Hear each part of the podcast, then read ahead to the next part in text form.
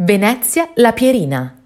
Le case di tolleranza erano sempre operative nonostante la concorrenza e le più lussuose si trovavano nei primi del Novecento intorno alla Frezzeria e a San Fantin.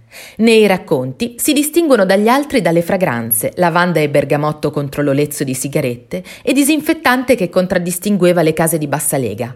Tra i più famosi, la maison di Angelina De Franceschi, vicino al Bauer, il bordello della Maria Cita nel sottoportego vicino al Ponte delle Veste e la Pierina, riservato e discreto, situato nel sottoportego della Malvasia tra Calle Fuseri e Calle Goldoni.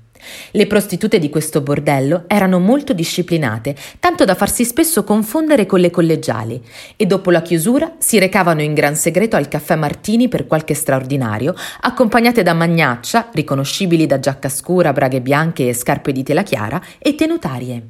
Leonora, Vittoria, Berta, Amelia, Ines e le altre, questi i soprannomi da battaglia delle discinte frequentatrici, sedevano accavallando le gambe, fumavano e portavano i clienti nello stanzino dietro il locale per guadagnare le 5 o 10 lire della prestazione.